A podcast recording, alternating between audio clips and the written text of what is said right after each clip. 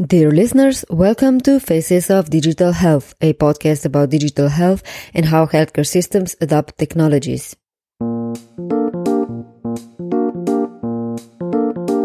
I am your host, Tiasza Zeitz, and today we are going to talk about Germany. More specifically, how is Germany leading the way in healthcare digitization?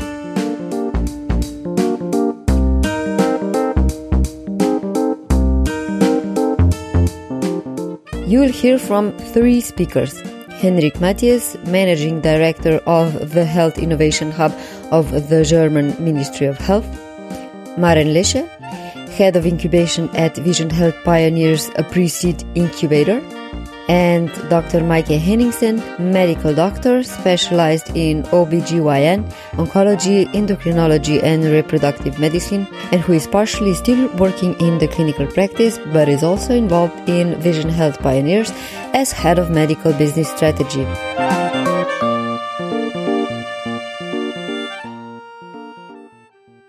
Germany is one of the European countries with the higher healthcare expenditure. 11% of GDP goes to healthcare compared to 9.6% of the European average. Patients can be covered under public health insurance, or if they earn more than 5,000 euros monthly, they can choose from private health insurance providers. Health insurance is mandatory but competitive, as there are around 100 health insurance companies on the market. With 387 billion euros spent on healthcare in 2018, Germany is the world's second largest healthcare market, but up until recently had one of the lowest digitization levels among developed countries. As explained by Henrik Matthias, digitization of healthcare began already in early 2000s. Somehow, progress stalled. Germany was actually one of the first nations worldwide to set up a specific institution to foster the digitization of the German healthcare system. That was already in 2003. The institution is called Gematik and was kind of a joint institution led by, on the one hand, the health insurance companies, the physicians, and the clinics. So the setup was really good back then because it involved all key stakeholders. And back then, everyone was ready to digitize. Then, unfortunately, a couple of things happened. On the one hand, they all had to agree on basics, and this never happened. They discussed over years and years very basic topics and couldn't really agree. On the other hand, some of them also understood that with digitization of the entire healthcare system, suddenly something is going to happen which not everyone is a great friend of, and that is transparency. Until now, it's hardly possible to understand which physician is doing a good job, which clinic is doing a good job. But if you have a completely digitized healthcare system, this is definitely the case, and it's for very good reasons the case for the benefit of the patient's health and safety. However, this was holding the entire progress back. Long story short, it took 15 years until 2018 when this kind of full stop of the digitization started to move into the right direction. And that is, in fact, due to one person, and that is the German Minister of Health, Jens Spahn. Jens Spahn became the health minister in March 2018. Germany quickly became the European Northern Star of accelerated healthcare digitization. In April 2019, the government established the Health Innovation Hub, a kind of advisory board for the Ministry of Health, serving as a neutral platform for exploring possibilities of digitization and developing ideas for digital transformation. Several laws have been put in place under the new minister. In November 2019, the Digital Supply Law, which gave doctors power to prescribe digital health apps to patients, and the apps can be reimbursed by the country's statutory health insurance. Germany also plans to bring in electronic health records for patients with statutory insurance by 2021. So what is Jens Spahn doing differently to achieve all these changes? Three factors are really crucial here. On the one hand, it's about time. although digitization and in general the involvement of more technology in the healthcare system has been avoided for so long, until 2018, everyone had understood we cannot continue like this. We are completely losing connect to what is standard practice in other leading Western nations. It is actually causing the German healthcare system to be significantly worse than it should be and could be. The second, probably more important factor is Jens Spahn is someone who is going into conflicts. The German Minister of Health historically is more in a moderator role. So most of the decisions are being taken by the stakeholders themselves. They are in a so-called self-organization system, the healthcare, health insurances on the one hand, the statutory, the physicians and the clinicians are used to kind of manage the systems by themselves, and the ministry is more giving some basic directions, which also caused that the 3-4 health ministers prior to Jens Spahn were more on the moderator position, saying, if you don't agree, I can't do much here. Let's continue the way we have been working the past couple of decades.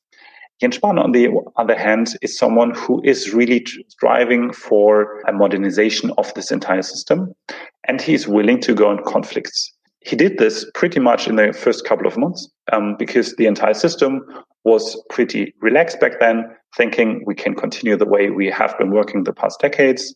This new guy, he's probably not wanna fuss with us, but he did.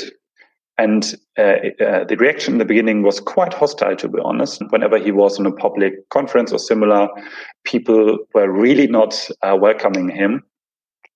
And this changed, interestingly, over the course of the past 2 years. On the one hand, Jens Spahn and his ministry passed one new healthcare law every single month. This is completely unprecedented in this sector. Never happened before. He made really sure that he's serious about digitizing the German healthcare system. And this continuous flow of laws kept everyone busy and also prevented that there's too much opposition from the traditionals against all those new changes. We still don't have in Germany today a secure data infrastructure for healthcare data.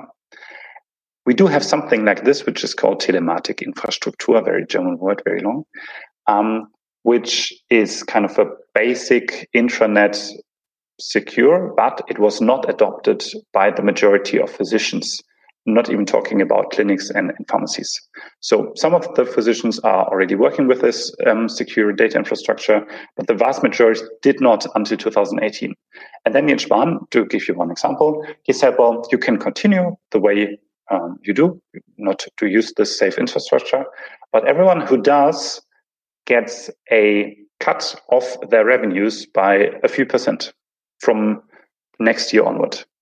And suddenly, this massive block of opposition started to distract themselves. We still have some hardcore believers who are physicians who say, all the technology is bad. I don't want to have anything to do with this. And this is, you can have reasons for that.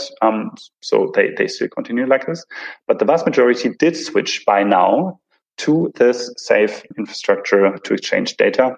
And this is just one example of how he used kind of carrot and stick to really reform this super rigid, traditional, paper-based healthcare system in Germany.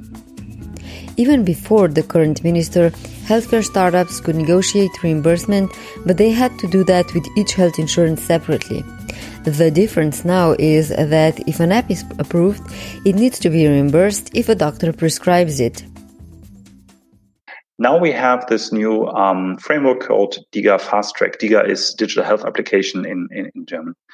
So when you have a truly digital healthcare product, which is certified as a medical product, which is digital at its core, focus on the patient and fulfilling a few criteria, then you can apply for market access.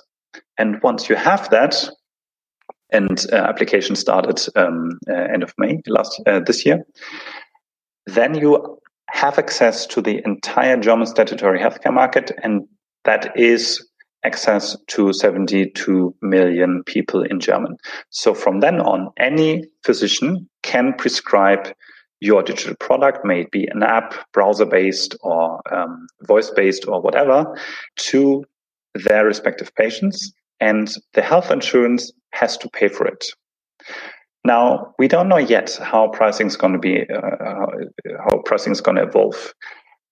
But what it's clear is because we have a number of requirements which are not too easy to fulfill. For example, you need to be a certified medical product. You need to generate evidence in the first 12 months when you are on the market, and you get kicked out if you don't have proven enough evidence after this date. That prices are likely to be in a range where you at least can cover your costs in the first year, and from then on you can scale in the German market and make sure that this is also proper business. Because if it's not a business, we will not see good solutions long term, and thus we could also just stop using that. So the understanding is, even in the health insurance world, that we have to have fair prices also on digital products to make sure that these companies can not only survive but continuously improve those products and generate evidence in the German market, also as a step towards a global rollout later than in other markets. While the German market is opening up to innovation adoption with a fast pace, the support for startups has quite a few years long history. Most obviously, Bayer's Grants for Apps, later renamed to G4A, was founded in Berlin in Bayer's headquarters. International chain of accelerator startup Bootcamp ran a digital health program in Berlin as well. Currently, Vision Health Pioneers, a startup incubator supporting pre-seed startups and offering equity-free funding of up to €72,000 per team, is among the more visible support players for startups.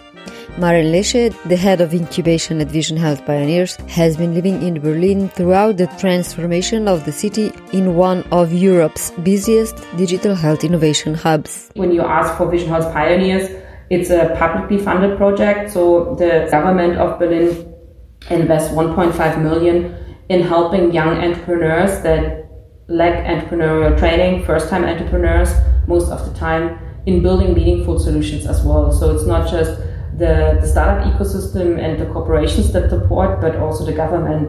I think if you look into Berlin, you see that Berlin has a long history in pharma and health. So it's quite natural that the traditional companies that are active here in Berlin also merge with the tech ecosystem and create meaningful digital solutions. So we have Bayer, we have Sanofi, we have Pfizer, we have organizations like Dr. Kade, we have Berlin Chemie. So there are a lot of organizations that have been active in that field, and they were pushing for innovation and progress anywhere, I think. Then you have the strong universities that also bring a lot of talent into the market. So I think it's quite natural that Berlin also developed a strong digital health ecosystem. It's also an attractive hub for internationals. We see a lot of internationals with healthcare solutions and pharma solutions coming into town. Having programs like Startup Bootcamp and Grants for Apps truly helped to establish that ecosystem early on. And we are lucky to have success cases like Ada Health, for instance. Of course, you need role models in ecosystems like this. We have Celtope and other organizations that also showcase that it's not just male, but also female founders that bring new topics into the market, like mental health solutions. And I think in general, it has been a very steady growth. Last year, with the Digital Care Act, of course, the ecosystem became a new boost. So legally, it's now also easier to enter a digital health solution into the healthcare ecosystem here. And again, with Charité and other organizations open to collaborate with startups, I think it's a very good foundation to actually build more companies and use maybe also Berlin as a hub to scale across Europe. And I see a lot of companies doing that. They use the good connections and the good conditions here in Berlin to introduce solutions, to test solutions with the partners here, but then they also immediately scale. If you see Ada Health, for sure, they're a poster child for having a lot of operations and being quite active across Europe. The drive for innovation and the political will are present, however, that does not necessarily make innovation in healthcare easier. The new regulation or the support from the government is no guarantee that solutions like this will be accepted by the user. It still needs a very user-centric approach. Of course, it helps to have governmental support and certain regulations are kind of eased. But at the end, I think it's the end user that decides if a solution is good or bad. I think it's important, and this is also what I've seen with the Berlin Institute of Health and activities supported by organizations like Charité or other hospitals, that more and more medical experts move into the startup ecosystem. More and more medical experts consult or mentor young companies, so the founders and entrepreneurs understand better what's the very specific need, or more medical experts actually become part of the startup ecosystem. So in our incubator, every team needs to have a medical expert in their team that gives the inside knowledge that is needed to actually have that connection to real life. It doesn't make sense from my point of view to develop something that is not applicable in the real life solution. So the problem solution fit is always an issue. Doesn't matter which area in, if it's healthcare or e-commerce or mobility. But of course, it's even harder in healthcare if you're not part of the healthcare ecosystem, if you're not dealing with the problem on a daily basis, if you only see it from the patient perspective and not from the doctor's or especially therapist and nurse perspective. Of course, it's hard to understand just because the system is very, very complex. I don't believe that the Digital Care Act or everything else has the immediate effect. You have seen a lot of discussions, a lot of feedback also coming from digital health startups that started conversation and dialogue with the government to improve the first initial law that came out just to make it more applicable to the real startup situation. And what we see is everything that the government does is a strong sign, is a message. It's a message to the hospitals, it's a message to the nurses, it's a message to the GPs and also the patients. So I think there's more trust now that the government will ensure that solutions are certified, that solutions are tested, solutions do no harm, and everybody that builds their solutions also understand the responsibility they have if they offer something to treat serious. What exactly do doctors think about this development? Mike Hennigsen, who works as a doctor and understands the startup side of innovation as well, still misses the involvement of medical professionals in the digitization story. I mean, when I went to my practice, I saw 50 to 60 patients last week, one day. So then you can imagine if you really see 60 patients a day and on the side, you kind of check results and you do phone calls and. When do you actually should find the time to think about digitalization? And I think this is really missing, this discussion. How can we as doctors find the time and be involved in this change? Because at the moment, I think there are many players involved, but doctors, not really. I mean, Jens Spahn, I think he has a very progressive approach, which I really appreciate. But on the other side, I believe that he kind of paves the floor for other players than healthcare professionals. You know, you see people from the industry, you see app providers, people who might not have a deep medical knowledge who are providing solutions, selling drugs online, or I don't know, having an app which gets prescribed. And this is the conversation which is actually not taking into account the knowledge and the experience of doctors in many cases. Care also warns that the app providers still often don't understand the app user fit.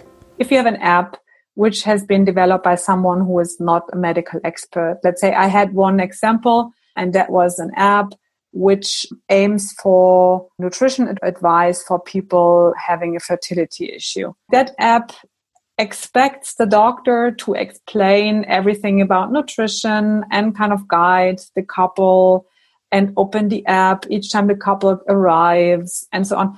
And this app, for example, has several problems. First, it's not evidence-based. It's just someone who thinks nutrition might be beneficial in that question. Second, these app providers, they have never thought about how could these app and what the app is providing being implemented into a doctor's workspace. If you imagine I see 60 patients a day, 10 minutes per patient, so I cannot open another app, kind of type in the name. So this is just not happening. It's just not working. And then the third question in such an app is, who reimburses that kind of work to me as a doctor? Why should I do it, really? There are so many apps out there, and these apps, these apps providers, they don't address these questions. How can we really fit in? How can our solution be implemented? We see some very good solutions which already are implemented and which probably take away some work from the people or get reimbursed or really give some, some benefit to the work of a doctor. And I really have to say, these apps, they make it in a way. Other apps, maybe not. And I think it's not because of doctors are lacking interest or they don't have the time. Really, some of these apps are just not implementation friendly, let's say it like that. Potential unnecessary burden for doctors, as mentioned by Mike Hennigsen, is still present, but to minimize them and to decrease the chance for failed healthcare IT projects, the current government established the already mentioned Health Innovation Hub. While it does not have any direct decision-making power, it does indirectly influence decision-making on the governmental level. We are a quite unconventional, for many people, surprising bunch of people here. So we have formed a team of 12 experts, all with long-standing experience in a specific field of healthcare. So, for example, the other co-head of the Health Innovation Hub is Professor Debatin. He's a seasoned physician and university clinic director, who turned also manager and was the CTO of General Electric Healthcare until very recently. We also have in the team a pharmacist who still runs 4 pharmacies in Germany. So he really knows the everyday life of pharmacies at the moment in Germany. We have a physician who's still practicing 1 day per week in his private practice. We have data scientists, healthcare lawyers, but also one guy who has worked in the past 15 years in healthcare interoperability in data formats. So he's really one of the experts in Germany on interoperability. So very diverse people, all longstanding experience in their respective fields. And thus, if we together come up with a concept, the chances that it's executionable are very high. So when the government is planning some fundamental changes, they now actively approach us, and same is true for the physicians, for the pharmacies, for the health insurers, so that we can be a true sparring partner in the true meaning, a neutral team of experts who give constructive feedback on what is possible and what not in specific fields, and we are very much also translate what policy, the regulator wants towards how it should be operationalized. So this is happening pretty well, and no one is obliged to work with us. We are just existent for in total 2.5 years, but we get requests almost every day now by those various stakeholders of the German healthcare system who understood that we can enable change, and we make sure that all those changes are in line with the real world. For a ministry, it's often difficult to understand what is really going on out there, because if they would ask, or the lobbyists would come and say, we need more money. We leave everything as is, but we need more money. This is kind of the basic punchline of every official who is invited to the government. But we, on the other hand, can actually understand what's going on because we are from this world. So I co-founded a number of tech companies before I joined the Health Innovation Hub. So I really have a good understanding of the startup and tech world and can speak to them on eye level and understand kind of what is bullshit and what's really going on. I can also identify if I know what the lawmaker is looking for, how it should be done to make sure that it's really happening in the next months and not just in a couple of years. So this DiGA Fast Track, which I outlined briefly, happened all within 1 year. So it was May 2019 when the very first draft was published. We directly organized a nationwide roadshow where we explained this new fundamental change to the German healthcare system within startup ecosystem of digital health in Germany and with the physicians and with the health insurances. Got their feedback, brought it back to the ministry, worked on the draft, and then it was already in November passed by both parts of the parliament. So this is kind of rocket speed for German lawmaking. But it's possible because we all work towards the same goal at the moment. We all understood we need to digitize the system. We need innovations in the system. And we are kind of an enabler in this process.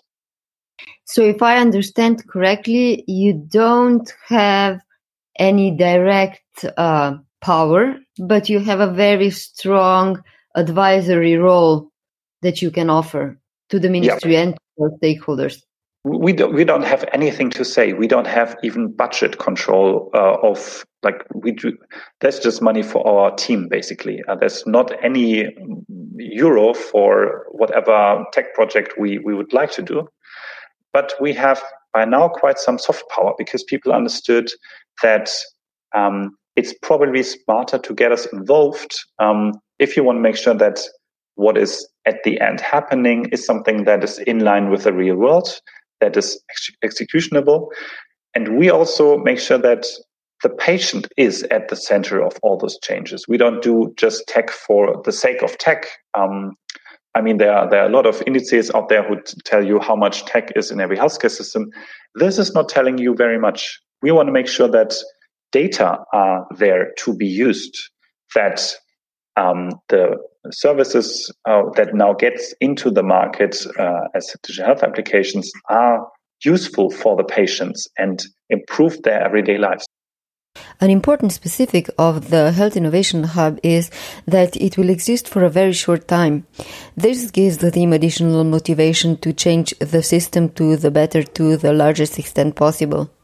And based on the current successes, Henrik Matthias believes progress made today will not get to a halt again, even after Health Innovation Hub is gone. In 18 months, we dissolve. So we only exist until 31st December 2021. And then for sure, we dissolve because it's a very complex bureaucratic thing to organize funding for something like this. And it was only possible if it's limited to end of next year. We try our very best to fix all those changes as deeply rooted in the system as possible, that there's no rolling back. And I believe by now, everyone has understood that we need those changes urgently. I believe also that the next government, because we have elections next autumn, 2021, that whoever is going to be in government will have a similar institution set up afterwards. But it's also very crucial for us that it's not us, the same team by then. You need fresh blood. You need new perspectives. You probably also need different competencies than the ones we have. We have someone like me in the team. Maybe in 2 years from now, you don't need someone like me anymore because it's standard practice that you involve the startup ecosystem. But maybe artificial intelligence is then something that we should involve much more and which hasn't been done up front. So we very much believe that an organization like us should not exist much longer. You continuously need to get new, fresh perspectives and competencies and people in there to make sure that the change is really continuously happening. You've been listening to Faces of Digital Health. Stay tuned for more.